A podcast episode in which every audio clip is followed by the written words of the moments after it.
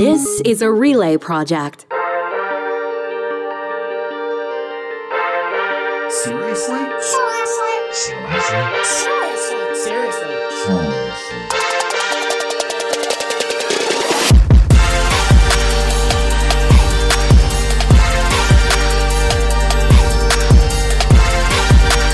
Seriously starts now.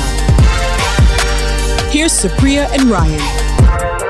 Yo, yo, yo, it's Wednesday, November 16th, and you're listening to Seriously with Supriya and Ryan. I am Supriya Dwivedi in Toronto. Ryan Jesperson here in Edmonton. How are you doing? Uh, yeah, um, I'm okay. Uh, my kid has been sick now for a week. Um, I caught something in between, but I'm like, I would say I'm very much on the mend. Um, my daughter is not. Uh, she was basically up last night every hour, coughing. Um, and she coughed so hard that she ends up throwing up. Aw. Um, so there's just a lot of laundry going on at my house. Um, Oh, this is the story that people are telling across the country. Not to diminish your experience, but this is the story right now. These these resp well, I mean, take your pick, I guess, but these respiratory illnesses uh, that I, I don't know what it's like in your neck of the woods. Um, where we are, school attendance is way down due to illness, and then of course, children's hospitals are starting to wave red flags across the country. Yeah, so attendance is also way down um, on this side of the country. And to your point about um, children's hospitals, like not not only are they waving all sorts of alarm bells, flags, whatever you want to call it. I mean, eh, we need to be honest about what the pediatric uh, healthcare situation is right now, and it's in crisis. Like overcapacity. Um, we're talking about you know children's hospitals opening up second ICUs um, for uh, because of the fact of, of demand and uh, you know parents are at their wits end. This is of course in addition to like the pain and fever med shortage for kids and the uh, antibiotic shortage for kids. Um, I saw a headline this morning that apparently the uh, drug shortage isn't also just limited to like kid stuff or the antibiotics. That it's um, it's been it's spreading to other critical uh, care drugs as well. So just like not good across the board. Um, we'll get into that a little bit more in detail. Like I know we have a lot of uh, stuff to get out the gate. Um, so yeah, I mean, I don't know how you, how are you and your family doing. I mean, you have you've got a, a really little guy. right Yeah, now. we do. We've we've kind of dodged the bullet to this point. I feel like you want to knock on wood because you know you, you you're out and about all the time, whether it's the, the grocery Yeah. store or or you know our our seven year old he's in grade two, still going to school at this point, and and everybody's just trying to make the right decisions. And I just feel like everybody's exhausted. And so uh, maybe, maybe this week's episode of Seriously will, will be where our, our national audience can all gather together and commiserate, Supriya. But we'll have insights coming up in just a little bit on mask mandates and what political leaders are, are saying across the country. Can, can we talk about the elephant in the room just just south of us? Uh, the announcement, the one that everybody was anticipating. Uh, the Donald Trump will indeed seek the presidency again in 2024. Joe Biden says uh, he thinks he's going to as well, but he's going to take some time and, and think on it. We, we could have a redux of the last time, and I think a lot of people, probably millions or tens of millions of people, uh, this morning eating their breakfast with their hearts in their throats. What do you think about Trump's official announcement Tuesday night? I I thought it was interesting the way it was covered. Um, the tone in which uh, his announcement was largely covered by uh, the American media, anyway, was very different. Um, a lot less oomph, a lot less excitement. Um, uh, focusing on the fact that apparently there were people that wanted to leave the room early, um, and security uh, wouldn't let them at the venue. Uh, a lot of focus as well on the fact that Ivanka was not there. Um, and then she later put out a statement saying that, you know, she's going to focus on her young family um, right now. So I'm, that's interesting to me. I think people tend to underestimate Trump at their peril, right? Like I Mhm. think he still has a ton of appeal. He still he still has like a a huge. Oh, I um, think he could still be. I think he could be president. I'm not underestimating him. Are you? No, no, I'm not either. But I think it's a mis- like I don't know. Like the National Review put out a, an article yesterday that was just like no, and it's like okay. I mean, you said that the first time around. Like, Yeah. let's see what you say as his polling numbers improve or he's got some momentum going. Um, but I think because of uh, the I don't know what you however you want to qualify last week's midterms as being a repudiation Mm. um, of Trump. I've seen a lot of people kind of describe the midterms that way. Then I, I I don't know. I think it's a mistake to be like, well, we're in the clear now, right? Yeah. Like it's never that way. It's never Yeah. that easy. no, it's not. So there, there's there's two things that that stop a Trump return to the White House. One of them could be, uh, you know, the, the the Democrats. I mean, the Biden administration performs well over the next couple of years, or at least the next year. And people see evidence that they believe that the party's on the right track, and either he can convince Americans. Uh, we talked about his age and whether or not that's a factor. Uh, just a couple of episodes ago, he can convince the American people that he is still the right choice, or he he concedes to a certain degree, and, and, and the Democrats nominate somebody that's younger, potentially, and, and compelling, and, and equally as as capable. And, on the Republican side, I, I guess who?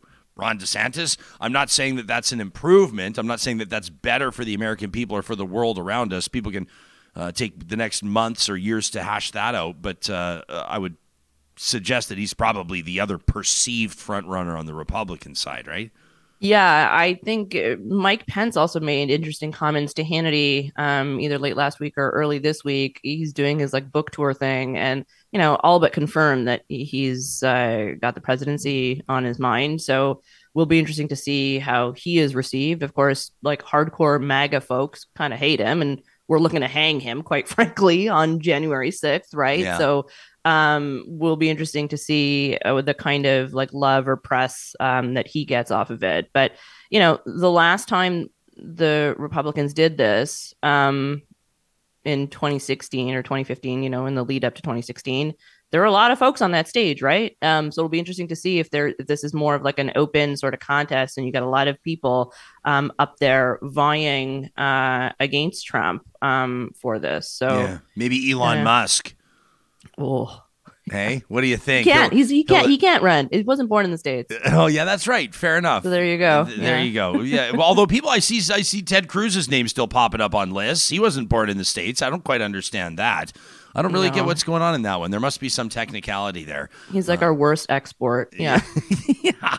So so there's that, and then there is. ca- ca- should we talk about Twitter for a second? I mean, it's it's something that's relevant to people. Forty four billion dollars, and, and and a few weeks into his tenure as Twitter's owner, and Elon Musk uh, appears to be, um, you know, for for a successful billionaire, really uh, operating with no clue about how the business actually works, uh, firing uh, thousands of employees, uh, including some who've, who've been critical of him on social media. I don't know what they were expecting, quite frankly, but uh, it's it's a bit of a mess. And, and as I saw somebody uh, suggest on Twitter, somebody that I follow just the other day, they sign in every morning now just to see if it's all still there. Yeah. It's uh it's been quite the wild ride, I guess, watching uh Elon Musk sort of implode Twitter slowly yet yet surely. Um the interesting thing about what's been happening that I find really sticks out to me is the fact that Twitter is pretty much in violation of this new e- European Union digital regime, right? Um, you have the GDPR, which is basically their overhaul on, on privacy and data, and you've got the Digital Services Act, which mandate all of these things that must be done, including having basic protections for things like your data. And Twitter is not doing that right now, and they're very clearly in breach of this. So will be interesting to see uh, the EU flex its muscle here and see how Twitter reacts. Um, and you know, Elon tends to operate right now as though it's he's within the confines of America only, but that's not what Twitter is. It's a global right uh, business, and they have to follow other laws, and Yeah.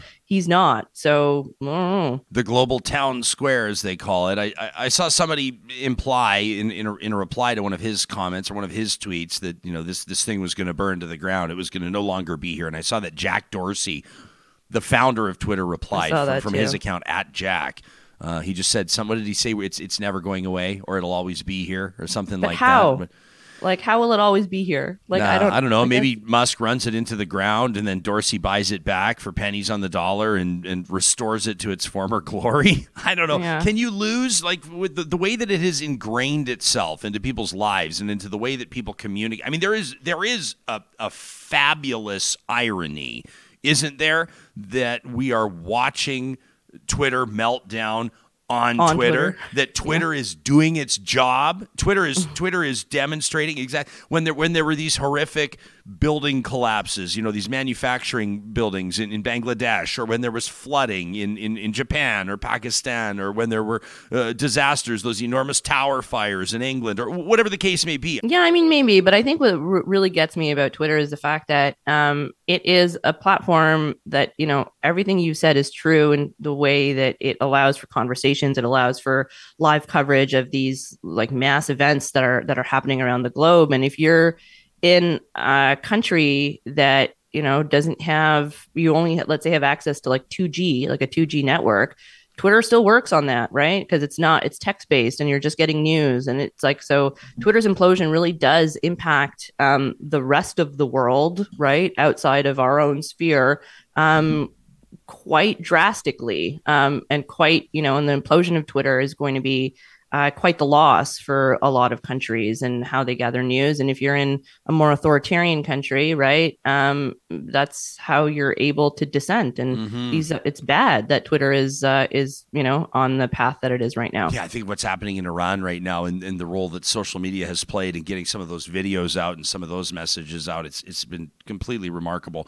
Uh, let me ask you real quick, what do you think is the proper play from the international community following uh, this this Russian this what is this an accidental? Are we taking Putin at his word on this one, Supriya? An accidental uh, missile strike in Poland, killing two people.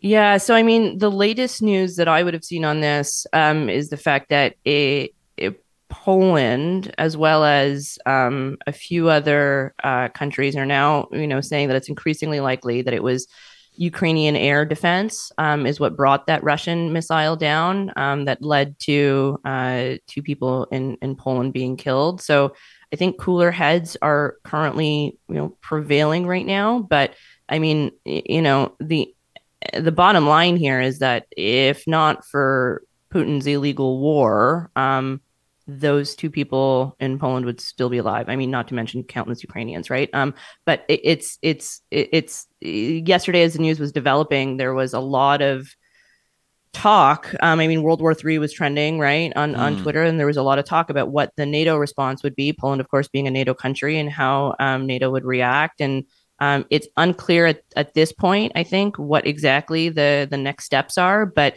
it, I'm at least comforted by the fact that there isn't immediate talks of, um, you know, escalation. Yeah, that that seemed to be the theme uh, around the world, quite frankly. Here's a headline that, that people may have missed. There's a lot going on right now, but TD Economics uh, recently releasing a report about the job vacancy gap in Canada. Uh, the gist of it, basically, is that we're still seeing huge numbers of job vacancies across the country. And, and of course, uh, Supriya, for that, uh, I mean, for people, for the average person on the ground, what it means is upward wage pressure, right? Great news. Uh, for some, I'll tell you who it's not great for, though. That's employers, especially nonprofits and associations. Yeah, suboptimal at best, and definitely not really all that great. And because, you know, when employers need to pay more to attract and retain that talent, they need to be able to offset that cost somehow. And I don't know, Ryan, would you believe me if I told you that one way to offset that cost is actually through a training program? Makes 'Cause That's where yeah, it does. Yeah. And that's where We Know Training comes in because they can help you create amazing courses and monetize them to become a high performing revenue stream. In one case, they helped an association gain an extra $3 million in revenue growth while completely transforming their training program. Yeah, I mean, this is a really big deal, right? Plus, they're not just an LMS or an e commerce platform. They can do everything from instructional design to course distribution, learner support. So everything is handled for you. And they really invest in their partners' success. Let We Know Training partner with you to create a training program that's impactful within your industry, powerful, and profitable. You can learn more today at weknowtraining.ca. The lead. Principal tool at, at, at, at hand, if we had to go there, would be a mask mandate. Um, clearly, uh, from, for social gatherings, I'm asking today that we be very careful around our children four and under. A cold or a minor respiratory symptom, a sinus infection to you, uh, could be RSV or influenza to our, our, younger members of our community and cause significant respiratory distress in them. Uh, so, so that's the key message. Uh, it's hard to mandate those social environments. That's my job today is to educate Ontarians that this is a change. This isn't COVID that's affecting our children, although it obviously can. It's RSV and influenza combined that are driving our children to have to be admitted to hospitals. Uh, and we do have the tools at our disposal that can help protect our children and help protect our families. So, Ryan, that was uh, Dr. Kieran Moore, um, the Chief Medical Officer of Health here for Ontario, uh, making his announcement on masks, which was a strong recommendation to wear masks um, during this current pediatric healthcare crisis. And I mean, I don't even know where to start here because, like, I, like I, started the show detailing my pretty shitty, no good week. Um, mm. And I think I mentioned to you off air, but I feel kind of dumb even complaining about anything given what other parents and other families are, are going through right now. Um, dealing with the hospital system, at least in Ontario right now, uh, for kids is a fucking nightmare. Mm. And there's no other way to put that. It is a legit nightmare. You've got sick kids um, reducing surgeries in Toronto to preserve ICU capacity. You've got CHEO um, opening up that second ICU. You've got um, you know all sorts of other uh, children's hospitals operating over capacity. We're talking 120 140 percent. Um, in hamilton they've run out of cribs um, and like other key uh, instruments that they need to treat like the youngest uh, of our kids. And it's just it's it, I, I like i'm not really sure how we got here. I don't think it really necessarily um you know matters. What's important is that we are here and that we do something about it. And i don't know that we are other than just being like oh it's bad. Is this i don't think this is an abstract question. Uh, do, do you think it it helps the cause to point out that that these illnesses aren't all covid? Like, do you, do you think that if do you think that if the messaging to members of the public was simply that this is this is some cases of COVID, influenza, these respiratory infections, it's a whole bunch of things that's that's straining the system, and we know that masks help protect against transmission in all of these cases or in many of these cases. Do you think it might help? Do you think that the pushback on masks is is related to the the word COVID. It's like a trigger that when when people feel exhausted or frustrated or fed up after coming up on three years that, that, that they, they lack a certain impetus to to participate or to do their part. Do you know what I'm saying? Like, yeah, if, I do know what you you're pull saying. the word yeah, COVID out of it, does it help the cause? I mean, maybe so you're right and i think that is it is important to point out that right now um, kids that are filling up hospitals uh, you know it's not because of covid it is because of influenza a and it is because of rsv largely and so uh, I think more information is always better. Just I generally tend to err on that side of of things. But if you're if you're looking at polling data uh, when it comes to like the willingness to put a mask on, or you know, especially in a mandatory setting, I mean, Nanos was in the field a couple of weeks ago. And it is important to note that it was in relation to COVID. It wasn't in relation to flu or, or RSV and a majority support a return of mandatory face masks if they were asked to and if it was warranted like if it was necessary um, and it's across the board in bc they had the highest support at like 72% um, it was followed by 71% in ontario 71% at the atlantic uh, and 62.9% in the prairies, right? So we're not talking um, this huge swath of people being like, fuck masks, so I don't want to wear them. I think most people uh, are good people and will do as they are requested um, or told to do by by their you know governments, public health agencies, whatever. I think part of the problem is that people aren't being given um, adequate or accurate information, um, and you know, it's all well and good for you and I to be talking about this and for Dr. Moore to have his pressers and for whatever. But if you're not implementing a mandate, you're sending a signal to the public at large that it's not really that big of a problem and it's not really that big of a deal. And, you know, I, I don't know. It's like I get the frustration with masks. I do. I don't necessarily even like I'm not I I don't have like modeling data to fall back on because we don't do that anymore in Ontario. Um, to to suggest that if we were to implement a blunt tool like masks, then you know in three four weeks, whatever that time may be, we'd start to see a decrease in, in some of these uh, pediatric cases. But are we really willing to do nothing as you know parents are like parents with with with kids that have like bleeding lacerations are literally being turned away from the ER because they're like, well, there's nothing we can do for you and like we have a kid that is uh you know needs resuscitation or needs a ventilator or is in much more dire care. Like I just you know, I threw I kind of threw out my back because my daughter was she was on my bed and it started snowing here and she ran to to the window and lost her footing and I sort of like dove to make sure that she wouldn't fall off the bed because in my head I was like, well, if she falls off the bed and needs to go to the ER, we're really fucked. Mm. Um so I might as well just contort my body together. And like I know any parent would do that, but it's just like these are the things that are going through people's heads, you know? Mm-hmm. Like it's it's just not normal. Here's more on what Dr. Moore had to say. I honestly think a, ma- a mask mandate would be the furthest we'd have to go. Uh, Ontarians have been brilliant at to adhering uh, to uh, all of the recommendations over the last thousand days uh, of the pandemic. Uh, this is new, and I really appreciate the opportunity to speak uh, directly to Ontarians through you to communicate that increasing risk, that increasing um, pressure on our healthcare system. Uh, and it's important to know it's it's not across all age groups. It is the youngest that cannot mask or would obviously have difficulty in masking, and we need to protect them. So you heard Dr. Moore there basically was in response to a question um, of like you know when they'd implement a mask mandate, and he says like it's you know it's the furthest that they would go is implementing one. Okay, well like when the fuck are we going to do that? We're already canceling surgeries. We're already at overcapacity. We're turning away kids um, at at the ER. Parents are at their wits' end. Like, I, I think we deserve to know some metrics. Like, what are the benchmarks in which these decisions are being made? Um, because we're not getting any of that right now. How much? And, how much of this falls on parents, though? How much of this falls on members of the general public? Like one of the, uh, the, the tone that Alberta's premier Danielle Smith is taking as well. I mean, to, to to paraphrase, is basically like, if you want to wear a mask, wear a mask. If you think that we should be wearing masks, then everyone should wear masks.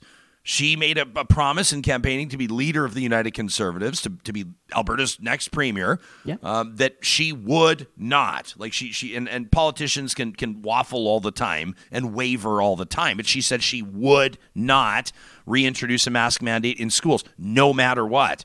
She was she was strong on that, and, and right now, despite the numbers and you know, children's hospitals and absences in schools, she's she's standing firm with that. But what stops members of the public? From putting on a mask. I'm not trying to be devil's advocate here. Like if they just lifted speed limits everywhere, do you think everyone would go 150 on every street or would people still drive safely? Like I, am not calling for lawlessness. I'm not calling for the onus to always be on citizens, but there's nothing stopping people from masking up en masse, right? Yeah. yeah, no, there is nothing stopping people. But if you don't think your mask wearing is imperative, why would you do it? Right? Like mm. I think that's more where where people's reasoning lies is like, yeah, all right, I'll wear a mask, but do I need to? No, great, then I'm not going to fucking wear one, right? Like yeah. I think that's just how m- most people tend tend to operate and you know, to your point, like, it, does this fall on parents? Do parents even know how fucked the situation is? If you're not plugged into the news every day, right? I get that parents are likely aware of like school absences or whatever, but are parents being told by their primary care providers, for example, if they have very young children and they have um, an older child that is in the school system, um, that the child should be wearing a mask while they're in school? Um, are primary care providers informing parents that in the lead up to RSV and, and flu season that you know um, babies should m- maybe uh, be kept away from larger crowds or larger family gatherings or, or larger you know events because of the way that these viruses are, are impacting kids and because of the you know the high levels of circulation right now. Like i don't know if parents are getting that information. Um, I, I can say anecdotally with my within my own circle of friends um, who have young very young children like younger than one years old they're not getting that information. Um, and you know, they piece it together via like mom groups on Facebook or a lot of my friends are, you know, healthcare workers themselves, so they're aware of the situation. But I mean, eh, people can only do what can only work with what they know. And if you're not, if you're keeping people on the in the dark on purpose, then like you know, we're kind of all screwed. Okay, so let me ask you this in closing, um, and and this is like a four part question. this is for the most More part. of a comment than a question. it's like the biggest nightmare when you're hey, when you're live hosting an event and you go to the Yeah. audience Q and A. Totally. Someone steps up and sort of adjusts their posture and clears their throat. You go, oh boy, they've been waiting for this one for a while. Um, you know, th- this is, is largely uh, falls in the lap of provincial governments, obviously based on administration of health and education. But of course, uh, federal and municipal politics to a certain degree come into play depending on where you are. Do you think the official opposition messaging, the conservative messaging on ending all mandates, do you think that's influencing people's decisions? And on the flip side, I'm curious to know if, if, if the mask mandate ship has sailed, so to speak. What about campaigns? You and I talked about this a couple of weeks ago, right here on Seriously. What about campaigns to, to get people uh, to be more interested or to actually take action on, on vaccinating kids for, for both COVID or, or getting their flu shot?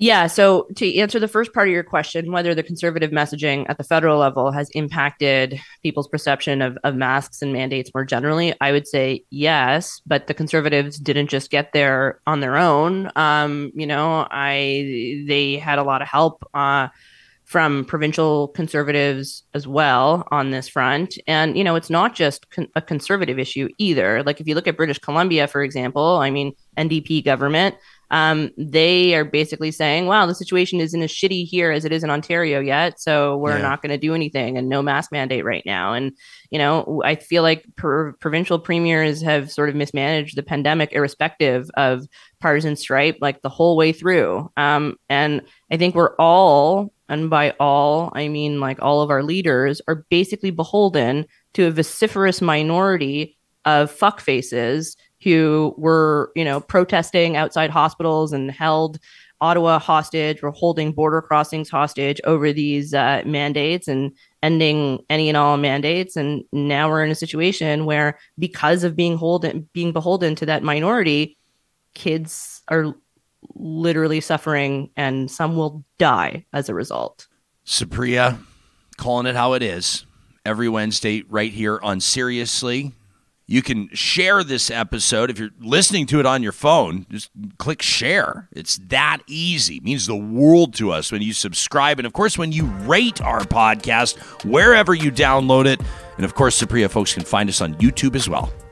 Yeah, you can catch us on Instagram at SeriouslyPod, on Twitter at Supriya and Ryan, um, our website, seriouslypod.com. We always love your emails as well. Talk at seriouslypod.com. My friend, next week we are going off the grid. So I'll talk to you two Wednesdays from now, right here. Looking forward to it. Seriously is hosted by Supriya Dwivedi and Ryan Jesperson. Technical producer John Hicks. Executive producer Josh Dunford. Account coordinator Lawrence Terlego.